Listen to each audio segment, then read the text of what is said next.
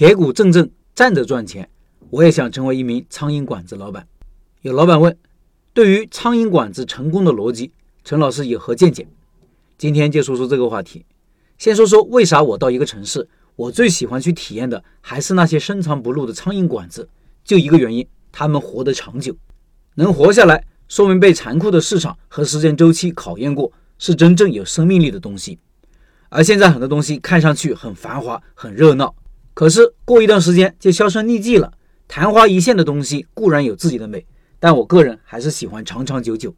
前一段时间我分享过了四姐妹餐馆、暴躁老头餐馆，其实后面我还吃过一家广东菜馆，也是典型的苍蝇馆子。店铺很小，因为小只能一楼做厨房，二楼做接待区，只有四五张桌子，但是一开就是十五年，十五年小孩变大人。中年变老头了。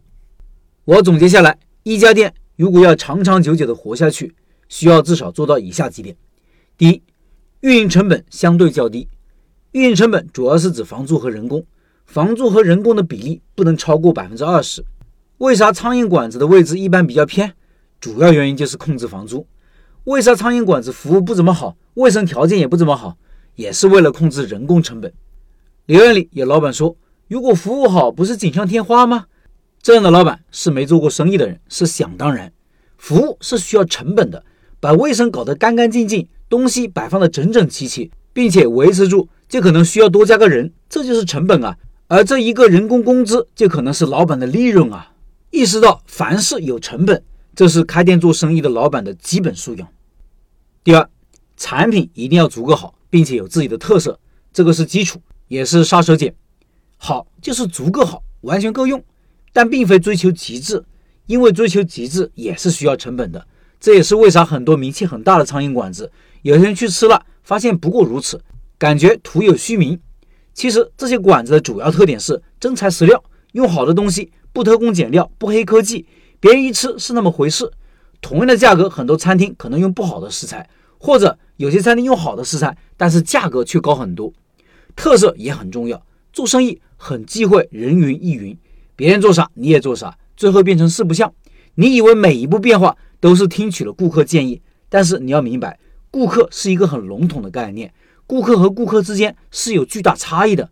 你是听取了百分之一顾客的建议，还是听取了百分之八十的顾客的建议呢？你说得清吗？